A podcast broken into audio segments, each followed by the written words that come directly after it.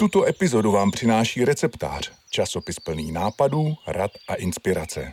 Vše o vašich zálibách najdete také na ireceptář.cz. Krásný zelený den, milí posluchači. Vítám vás u další epizody podcastu i receptář do ucha. Dnes si budeme povídat s novinářkou a autorkou kuchařek, která se specializuje na období první republiky, s Kristýnou Šemberovou. Vítám tě tady. Pěkný den, díky za pozvání. Kristýna Šemberová je spoluautorkou tematicky zaměřené kuchařky Sladká první republika, ale i mnoha dalších. Zároveň pomáhala na svět například kuchařkám Zdenka Polreicha a Kateřiny Winterové. Spolu podílela se i na tvorbě televizního pořadu Herbář a když má zrovna čas, stále objevuje a bádá ve starých kuchařských knihách hledá recepty, které se pak snaží převést do moderní podoby. Nejen o nich píše na sociálních sítích pod profilem retrovaření. My se s Kristýnou známe od střední školy a tak nám snad laskaví posluchači prominou to ne zcela typické tykání. Každému hostu tady na úvod pokládáme stejné otázky. Máš raději rostliny nebo zvířata? Miluju hrochy, akorát ty není snadné doma chovat, takže na hrochy se díváme v zoo. A o to víc si užívám uh, to, že se můj manžel stará o terasu a všechny květiny na ní. Co považuješ za svůj pěstitelský úspěch? Jednoznačně mrkve v truhlíku a salát Král Máje, který jsem vypěstovala ze semínka. A co se ti jako pěstitelce naopak nepovedlo? Když jsem ve stejnou dobu sázela řetkvičky, tak mě vůbec nenapadlo, že jedno semínko je ta jedna bulva. Takže abychom jich neměli moc, tak jsem jich vysadila šest. A nevyrostlo šest svazků řetkviček, což jsem si myslela. Jaká je tvá nejoblíbenější rostlina? Orchideje, protože se snadno pěstují. Můžete se na ně dívat jen dva týdny a jinou pozornost jim nevěnovat a pořád krásně kvetou. Pak je stačí namočit na hodinku do vody a zase jsou v plné kráse a parádě dál. Kdybys neměla žádná omezení a mohla pěstovat úplně cokoliv, co by to bylo? Pořídili bychom si rozsáhlý vinohrad a vedle toho sad meruněk. Děkuji za odpovědi a teď už pojďme k našim otázkám. Kudy vedla tvá cesta k oblibě kuchyně první republiky? To se stalo úplně náhodou, když jsem studovala vysokou školu a e, souběžně jsem studovala nová média a mediální studia a na nových médiích jsem zkoumala, e, jak se chovají uživatelé na sociálních sítích s různým temperamentem. A to téma bylo zajímavé a já jsem ho chtěla dál rozpracovat, ale na mediálních studiích mi říkali, že to s médií vůbec nesouvisí, ať si vyberu něco um, normálnějšího a protože tam byly tehdy silné historické tendence, tak jsem si říkala, že jsem vždycky chtěla vidět, jak to funguje za první republiky, takže si vymyslím téma gastronomie za první republiky, protože to tehdy nikdo neskoumal a ku podivu to oborová rada schválila, já jsem to začala zkoumat a nastala jsem takový jako trend výzkumu v této oblasti a pak přišlo spoustu dalších lidí a tak to bylo milé, že si takhle můžeme je vzájemně obohacovat. Ale vlastně stála u toho náhoda a stala se z toho láska na celý život. Ty sama prvorepublikové recepty vyhledáváš, zkoumáš a zkoušíš je vařit. Máš nějaký oblíbený? Já miluju uh, to zkoušení a zjišťování, jak to mohlo chutnat. A pak samozřejmě, když ta chuť je zajímavá, tak ji třeba trošku upravíme na uh, dnešní poměry, ale co vaříme doma asi úplně nejčastěji, jsou pohánková kaše na slano, a pečen sírový koláč, který trošku připomíná sufle a pak samozřejmě spoustu prvorepublikových dezertů. Co by nás z tehdejších jídel nebo stravovacích návyků překvapilo? Určitě by nás překvapila velká míra jednotvárnosti, která byla způsobena nutností nakupovat suroviny podle sezóny, což se nám dnes může zdát jako skvělý a o to všichni usilujeme ale vycházíme z představy, že si všechno můžeme koupit v supermarketu a české sezónní potraviny doplnit zahraničníma novinkama nebo zahraničním zbožím. Což tehdy bylo možné taky, ale ta sezóna byla vlastně stejná všude, takže eh, když byly jablka, tak jste vlastně pořád jedla jablka tisíckrát jinak. Když byla zrovna úroda brambor, tak jste si dávala brambory na sladko, na slano, k snídaní, k večeři, k obědu, prostě pořád. Takže myslím si, že by se nám ta jídla prostě trošku přejedla. No. A pak by nám určitě chybělo hodně čerstvého ovoce a zeleniny, která se tehdy nejedla. Je něco, co se tehdy doporučovalo, ale nám už by to dnes přišlo nesmyslné? Nebo úsporný recept, který by dnes nedával vůbec smysl? Obecně ta jídla tehdy sloužila k nasycení. Takže primárním cílem bylo nasytit se a nasytit tu rodinu, což se samozřejmě dělo za použití mouky a cukru. Takže většina těch receptů z tehdejší doby obsahuje výrazně větší množství mouky a cukru, než bychom si dneska dokázali představit. A když se podíváme třeba na dezerty, tak aby nasytili, obsahovali velké množství těsta a málo náplně, což by nám třeba dneska úplně nechutnalo a protože té náplně bylo málo, tak bylo potřeba to těsto hodně osladit. Pak samozřejmě různé zahušťování jížkou všeho od polévek přes omáčky až po slané nákypy bychom dnes asi taky úplně neocenili. Ale jinak si dovedu představit, že bychom se stravovali uh, hodně podobně jako tehdy a chutnalo by nám to. Ty jsi mimo jiné autorkou knihy Sladká první republika. Jaký dezert by si zdala nejraději? Z kuchařky Sladká první republika miluju naše laskonky s karamelovým krémem, což je originální prvorepublikový recept, tedy stejně jako i ty ostatní, ale ty laskonky jsou úplně famózní.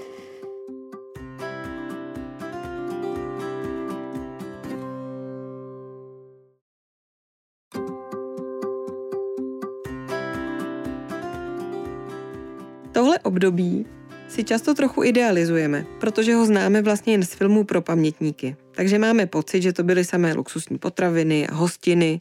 Jak to bylo doopravdy? Tak musíme si uvědomit, že období první republiky trvalo 20 let a bylo ohraničené dvěma světovými válkami. A to do velké míry určovalo uh, ekonomickou situaci a co si mohli lidé dovolit koupit a také co bylo dostupné na trhu.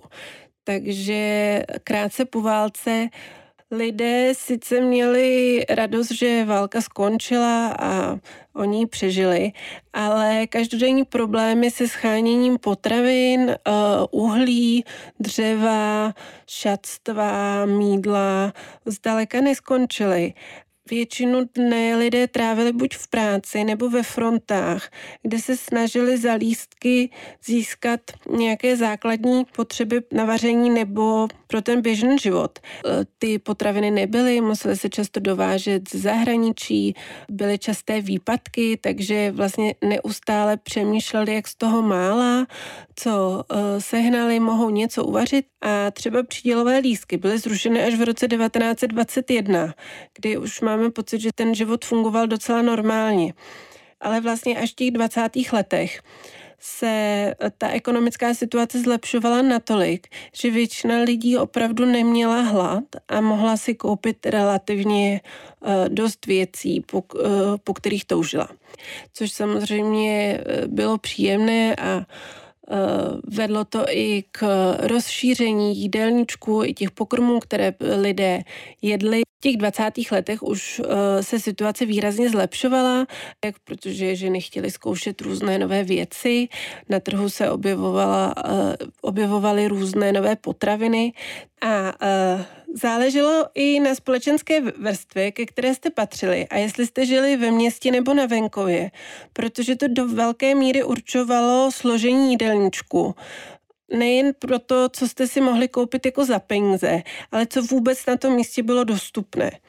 A když se podíváme třeba na daň z majetku, což ukazuje na určitou jako úroveň bohatství mezi lidmi, tak v roce 1919 mezi bohaté se počítalo 144 tisíc lidí. Takže když se podíváme na tu celkovou populaci, tak vlastně mm, naše představa o první republice se odráží z malého počtu eh, vzpomínek nebo lidí nebo filmů, které ukazovaly tu nejkrásnější část života. Jak se tedy lišilo stravování v bohatých a chudých domácnostech? To záleželo na tom, kdy v týdnu bychom se do té které domácnosti podívali, protože zpravidla dělníci dostávali mzdu jednou týdně, takže na začátku samozřejmě měli výrazně víc peněz než na jím konci. Obvykle snídali bílou kávu, což v bohatších eh, domácnostech znamenalo opravdu káva s mlékem ale v těch chudších to byla náhražková, buď ze sladu nebo z cikorky. Bohatší domácnosti si k ní dávali pečivo s máslem nebo s džemem, někdy i sír a chudší buď nic nebo chleba. Už jenom na té snídaní je vidět ten ohromný rozdíl a v podobném duchu to šlo celý den. Takže uh, dopoledne si většinou úředníci nebo i lékaři, advokáti, ale i učitelé, prostě taková střední třída a řemeslníci, dávali masitou přesnídávku, což býval chleba s máslem nebo sádlem a k tomu třeba pivo nebo utopenec a ty dělníci většinou nemývali nic a čekali, až jim z domova přinese buď manželka nebo děti oběd sebou, to se nosívalo v bandaskách, takže většinou měli polévku a k tomu hlavní jídlo, knedlíky s omáčkou třeba, nebo rýži, brambory. Brambory vlastně tvořily velkou část jídelníčku, protože byly skoro celý rok dostupné a relativně levné a nebo se často dostali i sebou jenom chleba s máslem, buchty, koláč, to sladké jídlo vlastně nebylo často míněno jako dezert, ale sloužilo k nasycení během dne. A to, jak máme představu o první republice, že se jedla polévka, hlavní jídlo e, s masem, knedlíky, omáčkou, potom dezert, tak to se vlastně týkalo jenom nedělního vaření a to ještě zpravidla ve střední a vyšší třídě. Tuto epizodu vám přináší časopis Receptář, nejprodávanější hobby časopis pro kutily. Ověřené rady a praktické tipy najdete také na ireceptář.cz. Staré kuchařky často obsahují nejen recepty, ale také návody, jak sestavit celá menu. Opravdu to tak běžné domácnosti řešili? Návody na celá menu se objevují spíše v kuchařkách, které už rovnou byly určeny pro střední a vyšší střední e, domácnosti. A ty měli dostatek financí k tomu, aby si nakoupili různé potraviny a zároveň i docela hodně času, aby mohli vařit složitější jídla, ale realitou bylo, že celá menu vařily ženy zpravidla jen v neděli. A O víkendu bývala polévka a hlavní masový chod s přílohou a omáčkou a dezertem zcela běžná uh, záležitost. Takže uh, myslím si, že v realitě to brali jako doporučení, co všechno za jídla se dá uvařit uh, z toho nákupu, který si koupí jako najednou. Ale je třeba si uvědomit, že víkend eh, v prvorepublikovém podání byl pouze neděle. Takže průběhu týdne vařili spíš polévky nemasové, kterým se říkalo falešné a ty byly třeba ze zeleniny nebo z luštěnin nebo z brambor a eh, jejich příprava právě byla mnohem rychlejší a tak lépe posloužila v tom běžném dní. Jak se vlastně tehdy nakupovalo? tak ve městech fungovaly tržnice, kam uh, ženy chodily a vybírali si u jednotlivých prodejců maso, zeleninu, síry, mléko, anebo obchod se smíšeným zbožím, kde mývali všechno najednou. A to bývalo třeba častější v menších městech nebo i na vesnicích. A tam se dalo i domluvit, že vám třeba objednali to, co jste chtěli přivést. Ale kvůli absenci lednice muselo chodit nakupovat každý den, nebo aspoň obden. A bylo nutné ten jídelníček plánovat a to byl taky asi jeden z důvodů, proč v těch kuchařkách byly popsány ty jídelníčky, ale asi si nemůžeme myslet, že by ty lidi opravdu vařili všechny tři jídla v jeden den, že to spíš bylo jako doporučení, co se s čím dá skombinovat, když už člověk dojde na ten nákup. Je něco, co se tehdy považovalo v jídelníčku za luxus, ale my to dnes jíme běžně a naopak.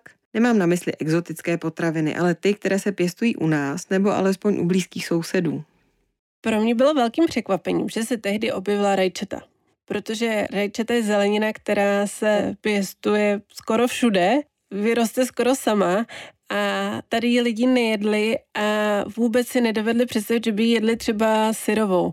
Takže rajčatový salát, to se podávalo v luxusních restauracích, jako třeba u Šroubka a často kuchařky doporučovaly rajčata plněná nebo pečená tak to mi přišlo jako hodně netradiční, zvlášť, když se tu jedl běžně chřest, čern kořen nebo ústřice, raci, jako to, co dnes považujeme za luxusní pochoutky, tak tehdy vlastně bylo docela běžné a rajčata nebo třeba těstoviny byly taky jako velkou novinkou.